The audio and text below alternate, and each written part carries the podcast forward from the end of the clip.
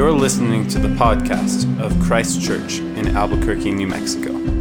We hope these sermons help you to know God through Christ by deepening your belief in the gospel.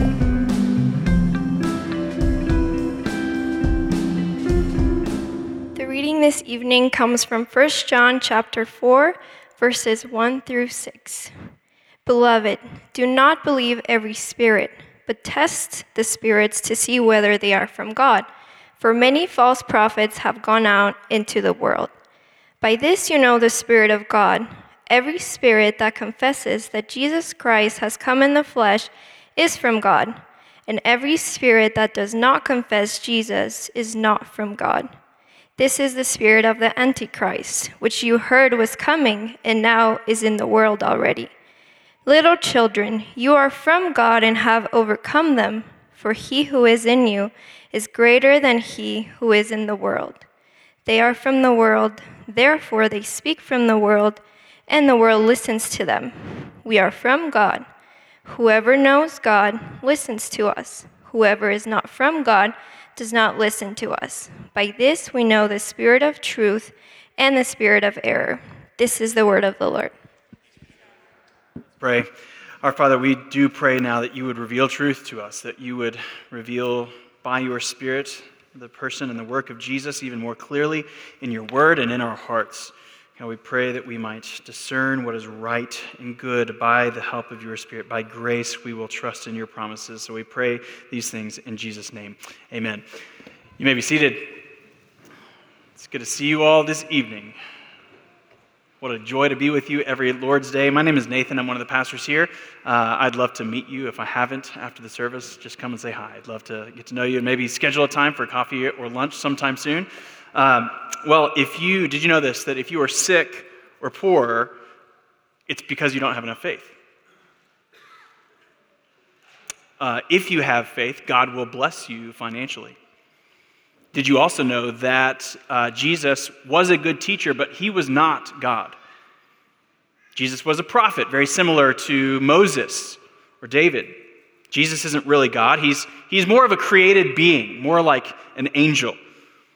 Jesus is God's physical son, even. In fact, we are all God's physical sons and daughters. Jesus was just the first, so he is therefore the firstborn of God.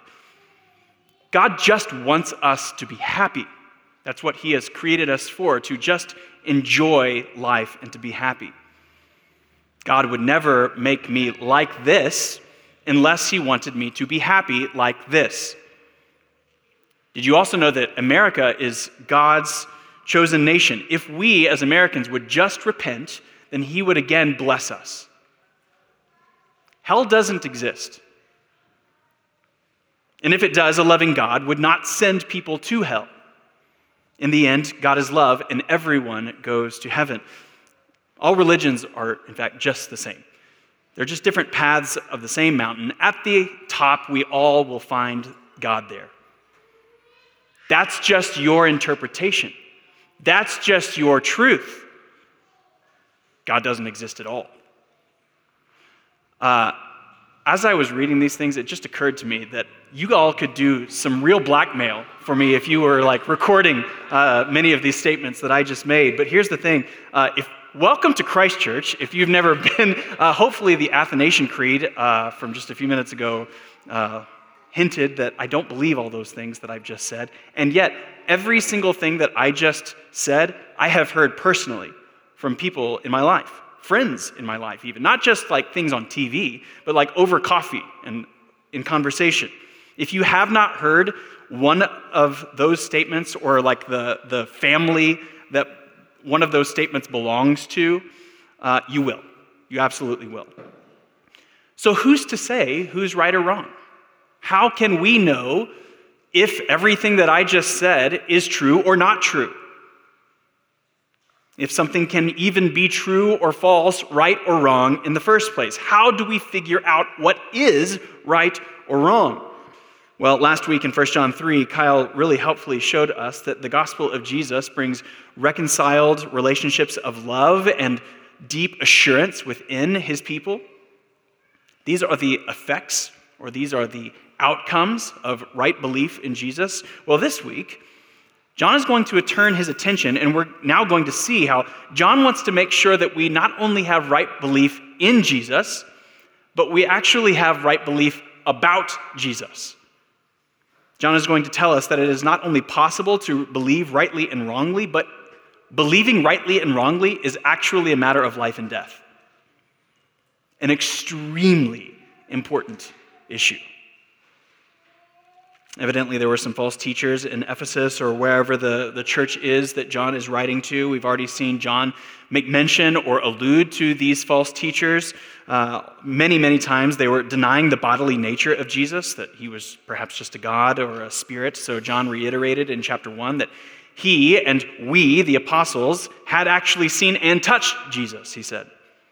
Actually touched his physical body these teachers were also teaching that when you received the Holy Spirit, you would just stop sinning altogether. If you were still sinning, then you had not received the Spirit. So John reiterated also in chapter 1 that we are never fully, completely without sin. If we say we are, then we deceive ourselves and the truth is not in us. He explained how these false teachers or false prophets went out from Ephesus or went out from amongst them. So he said in chapter 2, verse 19, they went out from us, but they were not of us. For if they had been of us, they would have continued with us. And so, while these false teachers could undeniably, they could have wreaked some considerable havoc in the Ephesian church, which apparently they did and they were doing, compared to our day, though, their influence was actually quite small. They could destroy the church in Ephesus and then just move on, perhaps doing the same in another town. They could perhaps get into the Corinthian church and sow some disunity there. But in the first century, the overwhelming majority of the people that you would interact with in your entire life uh, most likely lived within five to 10 miles of you.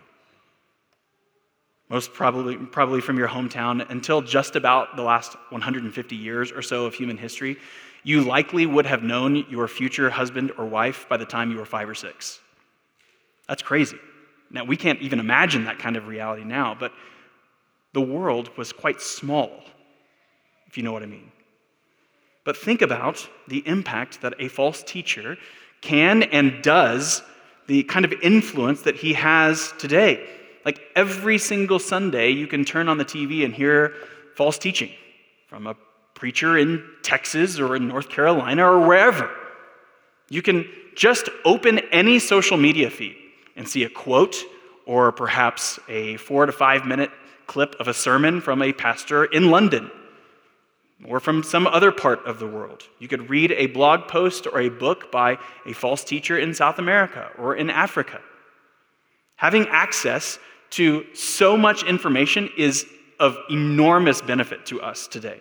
Like, I have so much more access to commentaries, to sermons, to blogs, to podcasts, to uh, books that any pastor would have dreamed of 100 years ago. It's incredible.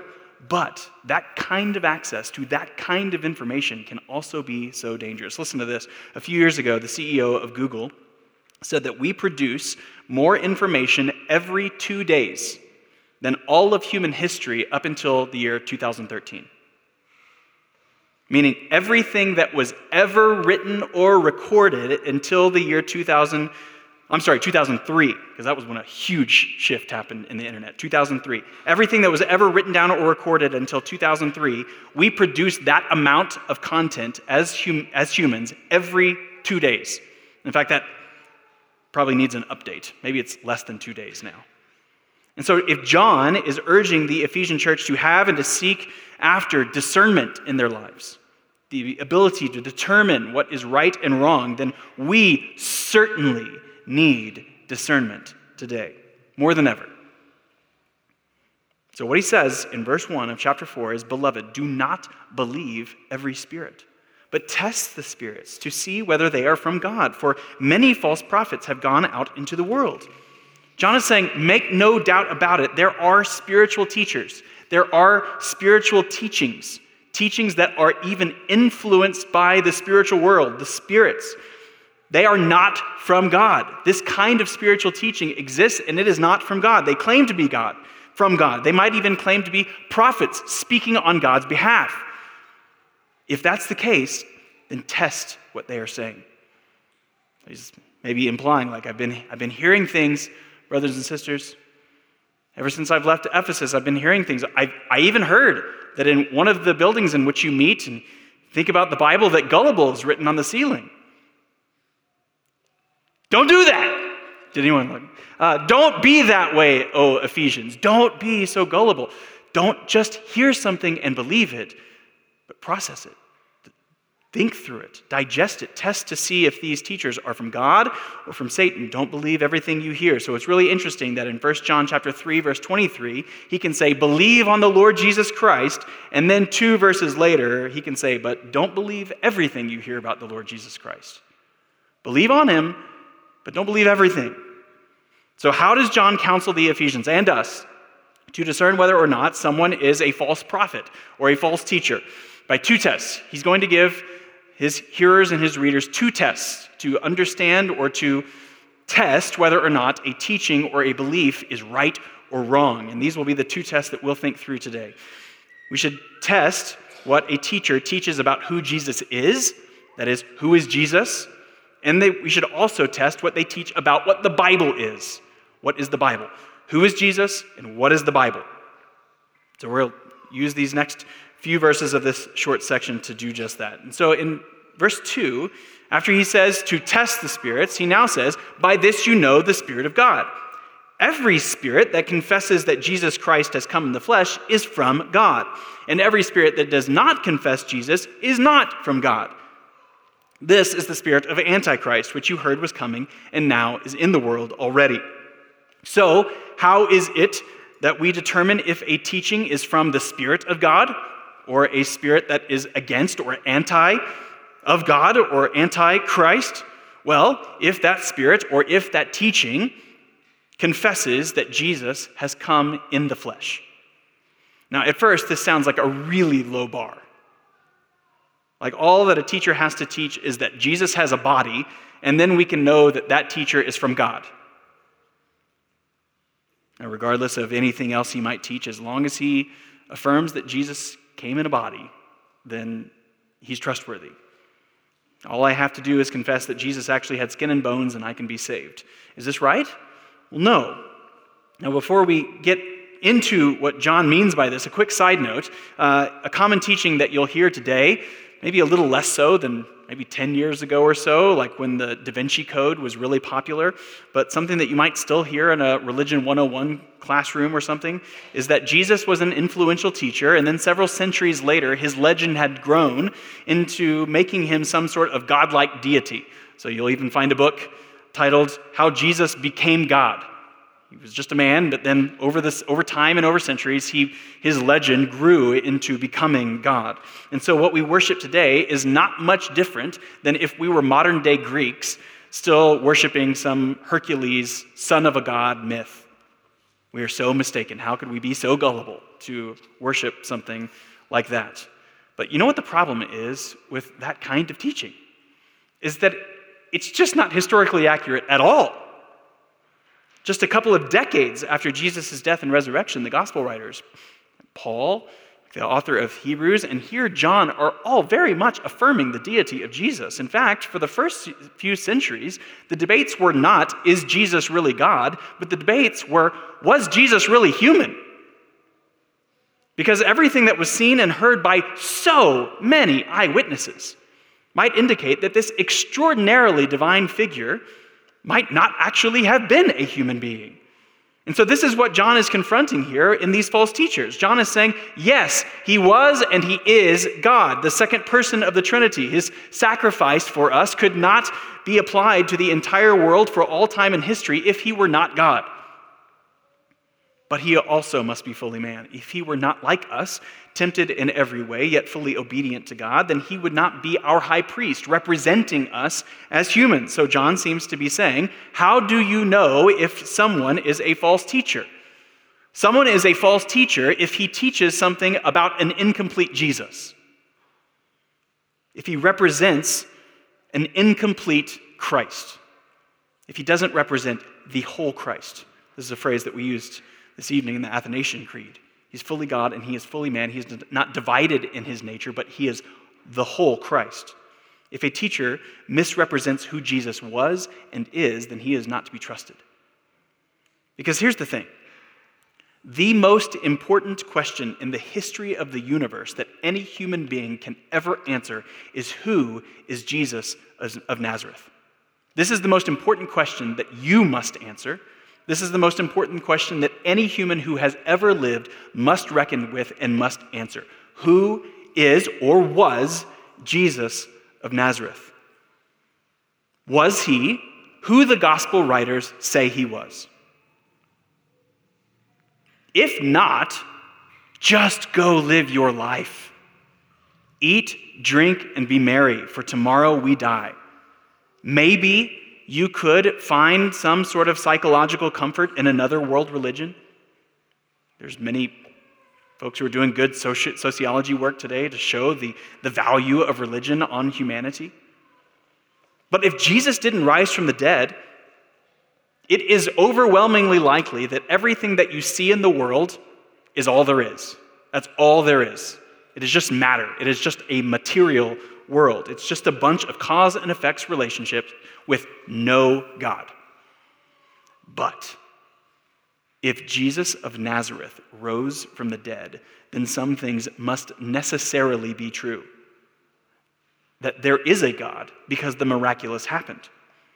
Jesus is who he says he was. He was the promised Messiah, the Redeemer of the world, the Son of Man, the Son of God. He is God himself. If we truly understand who this God man is, then we would understand that he doesn't need us to just merely confess something about him with our mouths. He doesn't get this. Jesus does not invite us to trust and believe him. As if he's saying, please, Please believe in me. Like, I promise I'll make your life better if you'll just believe in me. This is not Jesus.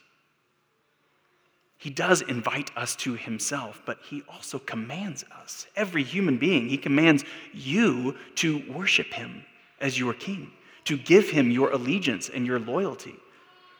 If we truly understand who he is, we will either t- turn and run in terror for the rest of our lives, or we will fall on our faces and worship him. There should be no such thing as indifference to Jesus. There should be no such thing as a casual relationship with Jesus as your homeboy. Yes, if, he, if you trust him, he is your Savior, he is your brother, he is your friend, but he is also God. The very one who spoke the entire world into existence spoke it with a word. This Jesus is not just your buddy that you go play video games with. This person is so great, so beautiful, so glorious that what did we find out in 1 John 3? What happens when we finally see him as he is? Do you remember? When we see Jesus as he is, we will not sin anymore, like ever again, for eternity. He will be so much more satisfying than our even desire to sin. This Jesus, if you understood who he really was, you would not go days without thinking about him.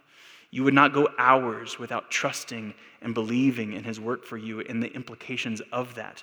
You would not go minutes without thanking him and loving him, the preacher says. And yet we go minutes we go hours of indifference, of a lack of acknowledgement, without a lack, or with a lack of love, without a lack of worship in our hearts, because we do not see Him. The things that we do see so compellingly grab our hearts and we forget. Sometimes indifferently, sometimes very actively. But this Jesus, is a whole Christ, the whole Christ, very God of very God, light of light. And John says someone is from God if he confesses this kind of complete Jesus, if he confesses that Jesus has come in the flesh. And it's not just that we confess with our mouths some intellectual or theological truth about Jesus. Remember, Maybe the scariest verse in the whole Bible. Remember what Jesus said in the Sermon on the Mount in Matthew 7 that many on that day will say of me, Lord, Lord, but I will say, declare to them, Depart from me, I never knew you. A simple verbal confession that is empty of the accompanying faith in who Jesus really is and what he has come to accomplish in your life, of utter and entire transformation, is not sufficient. But a confession that says, Jesus, you are the God man that have lived the life that I should have lived, that died the death that I should have died, that you are the one who is able to forgive my sin and cleanse me of all unrighteousness. You were not only able to free me from the penalty of the sin, but, of sin, but from the power of sin in my life. That kind of confession that comes to him ongoingly and by faith, grasping, holding tightly. What does an authentic confession like that do? Well, everything that we've considered in 1 John 1 through 3. The producing of good spiritual fruit, a putting to death of bad fruit, of love for God, of love for each other. Do you remember what John said the message was that Jesus taught in 1 John 1 5?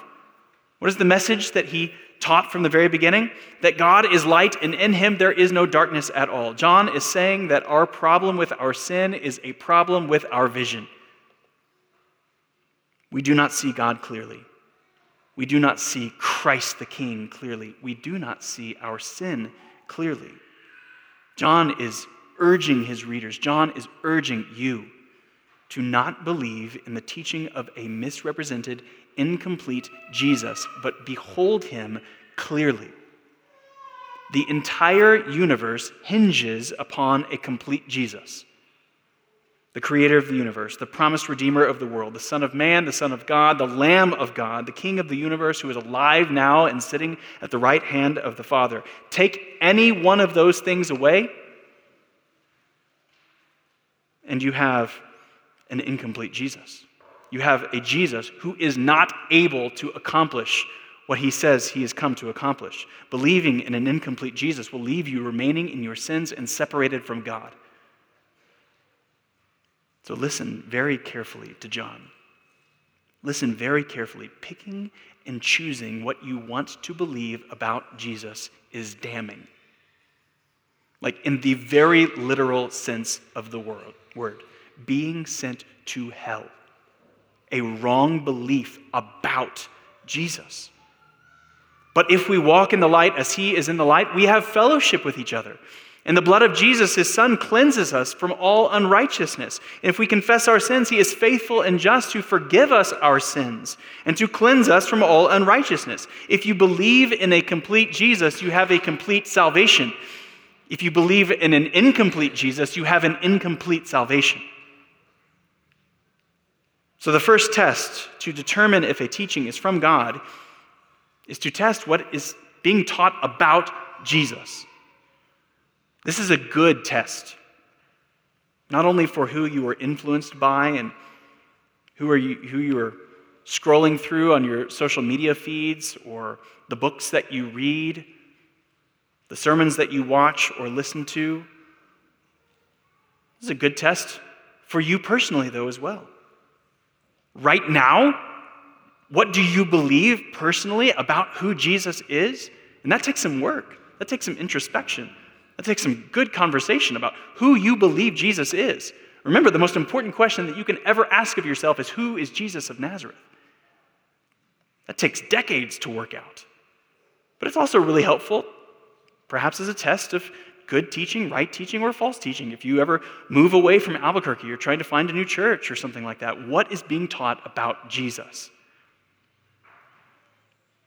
The second test, though, to determine if a teaching is from God or not, is what is being taught about the Bible.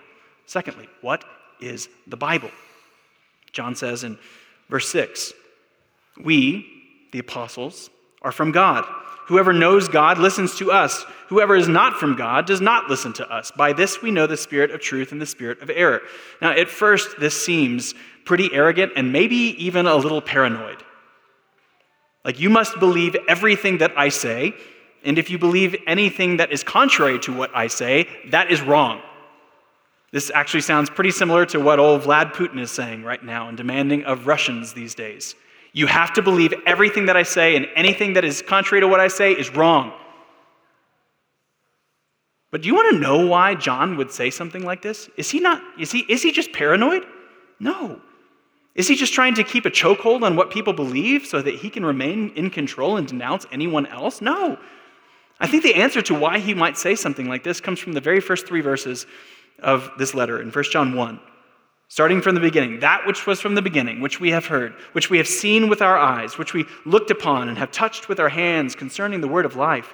The life was made manifest, and we have seen it and testify to it and proclaim to you the eternal life which was with the Father and was made manifest to us. That which we have seen and heard, we proclaim also to you, so that you too may have fellowship with us.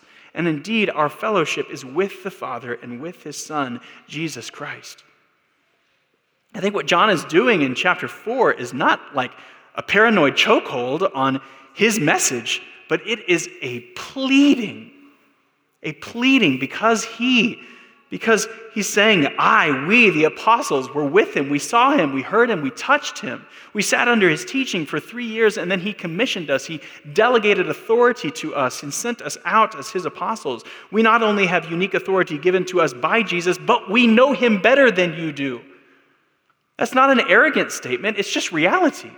He was with the Lord Jesus for three years, seeing him, teaching him, sitting under him. We know him better than anyone else who is claiming to know him but never met him.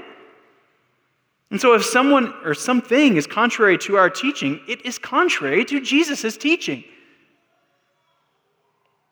And so, perhaps you'll hear someone today. I think you would have heard it here in these first few decades after the resurrection of Jesus, but you'll hear someone today say, something like, you know what, I don't really follow the Bible, I just follow Jesus. Maybe you hear of those who call themselves today red letter Christians.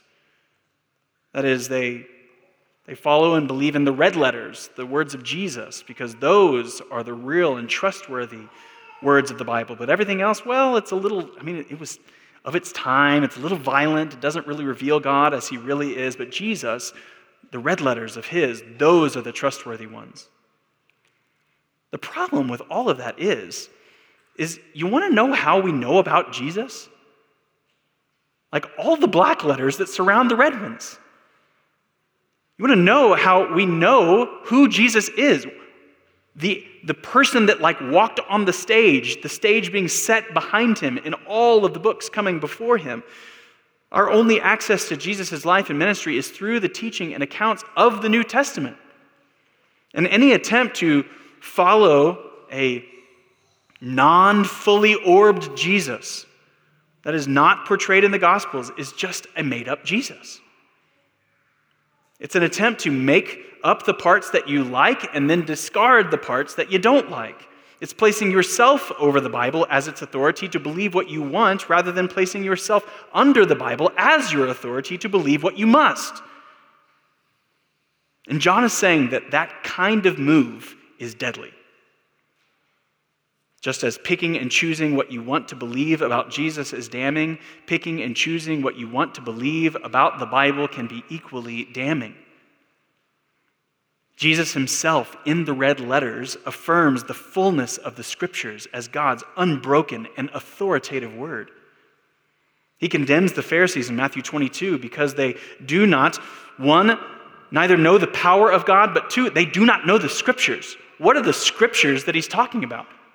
The Old Testament. Famously, Paul says in 2 Timothy 3 that all scripture is God breathed or inspired. When Paul says all scripture in a New Testament letter. What kind of scripture is he talking about? The Old Testament, what we would call the Old Testament. And then Peter, one of the apostles, with the same delegated authority of John here in 1 John 4, Peter in 2 Peter 3, he refers to Paul's letters right alongside the scriptures.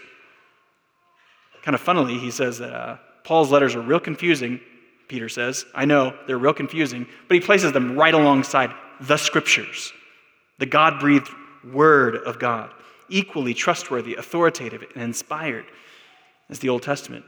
So we don't hold to what one scholar says a Dalmatian theory of inspiration. The scripture is inspired just in spots. Picking and choosing the spots that we like or might be culturally acceptable, because culture changes seemingly every day. No, we submit to the entire Bible as the authoritative word of God. We are a people of the book. Does that make you uncomfortable? Today, as an enlightened Western 21st century American, to call yourself a person of the book. It shouldn't. This is our life. This is our rock. God has spoken to us. It is a lamp unto our feet. Without this, this book, we are stumbling around in darkness. He has spoken. He has revealed himself. I loved how Kyle even prayed it this evening that he has revealed himself most clearly in high definition in the person of Jesus, but we do not know what the high definition picture of Jesus is unless we understand all of this. Which, by the way, this wasn't in the notes, but uh, after First John, we're going to spend, I don't know, five or six weeks in the book of Leviticus. Are we excited?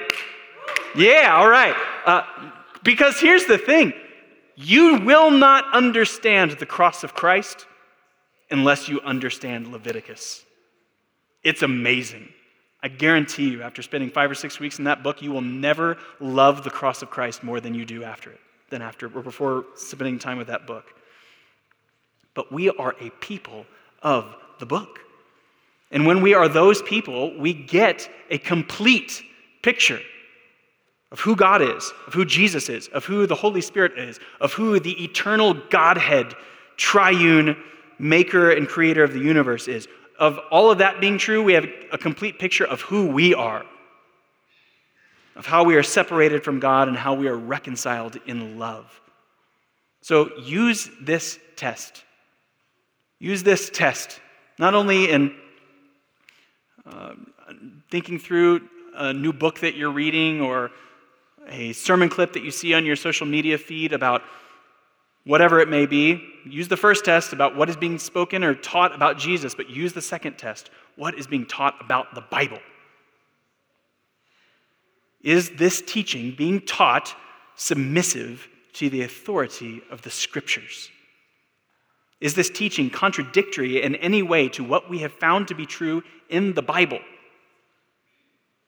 Here's the thing, though we also don't have a simplistic, like, plug and play understanding of the scriptures. Some of this takes work. Understanding all of this is hard. It is knowable and understandable, but it is difficult to do.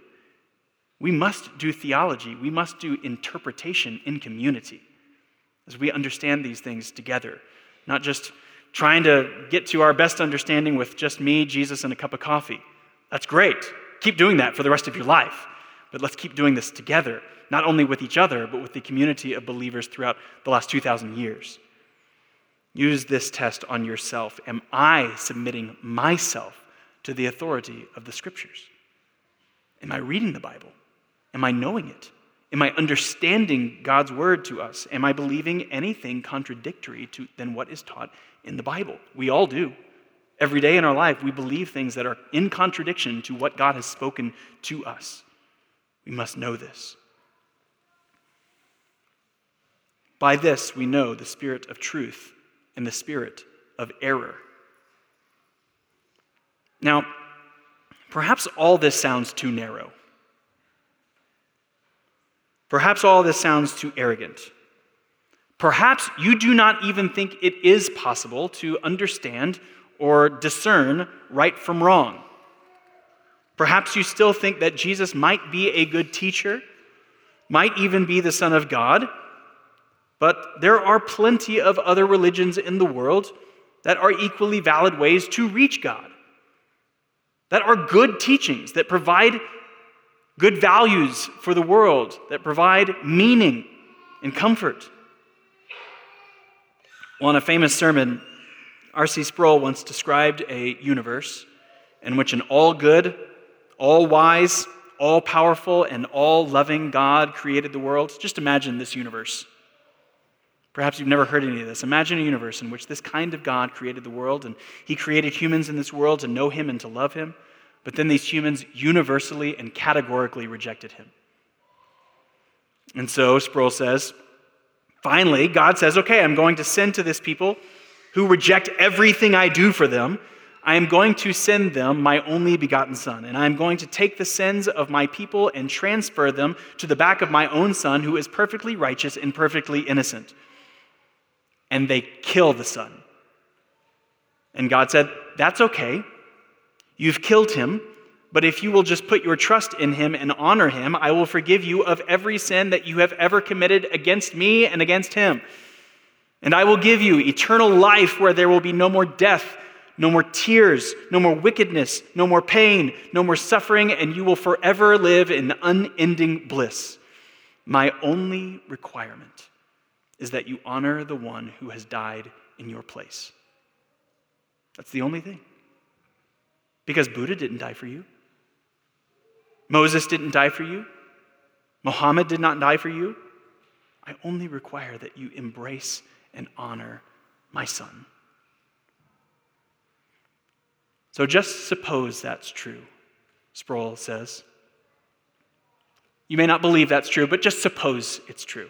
I'm just asking you hypothetically if it were true, would you dare stand before God on the day of judgment and say, God, you have not done enough? You have not done enough for me. Would you look into the face of God and say, one way of salvation is not enough.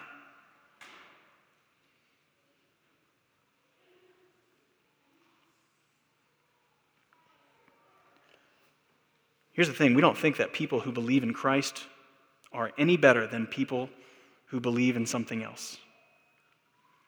We're not talking about the superiority of the people. But this last concluding thought from Sproul says, But I'm sure it rankles God Almighty to hear any human being even mention Jesus Christ in the same breath as Buddha. That sounds arrogant today. But if this kind of God, who has created the world and who has loved the world and who has sent his Son that you might have life, is true, if all that is true, then I think it must be true that it rankles God Almighty to hear any human being put these two characters in the same breath the God man, Jesus Christ, with other false teachers. Those false teachings surely provide some sort of meaning, surely provide some sort of psychological comfort, and even some good in the world but they are not a way of salvation. Listen, we've uh, thought through some really weighty creeds, as Kyle said the last two weeks, working out and solidifying and crystallizing who Jesus is, who the triune God is, what this Bible is for us. It took some time, but we trust the Lord how He did these things. We trust the Lord and how He has placed us under his word, under his son, that we might have joy. And so this takes some time for us as well. Lord willing, all of us in this room will have a nice and long 85 years or so. It won't be. We're not guaranteed tomorrow. As we sang just a few minutes ago, we must confess, and what a joy to confess that Christ is our hope in life and death we will not all have 85 years. We might not even have one more week in this room.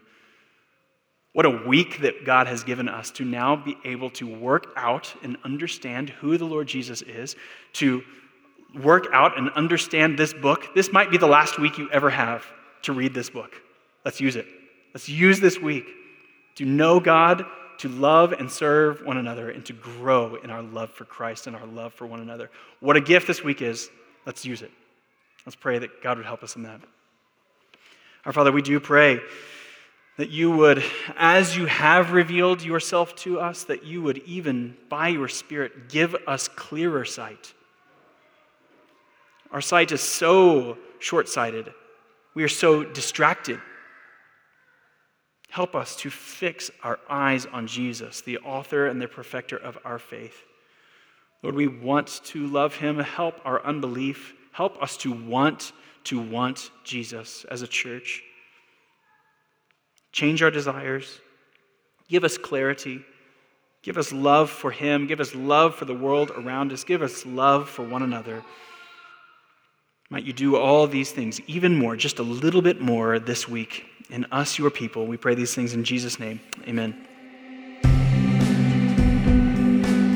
We hope you have been encouraged to deeper life in Christ through the preaching of this sermon. For more information about Christ Church, visit www.christchurchabq.com.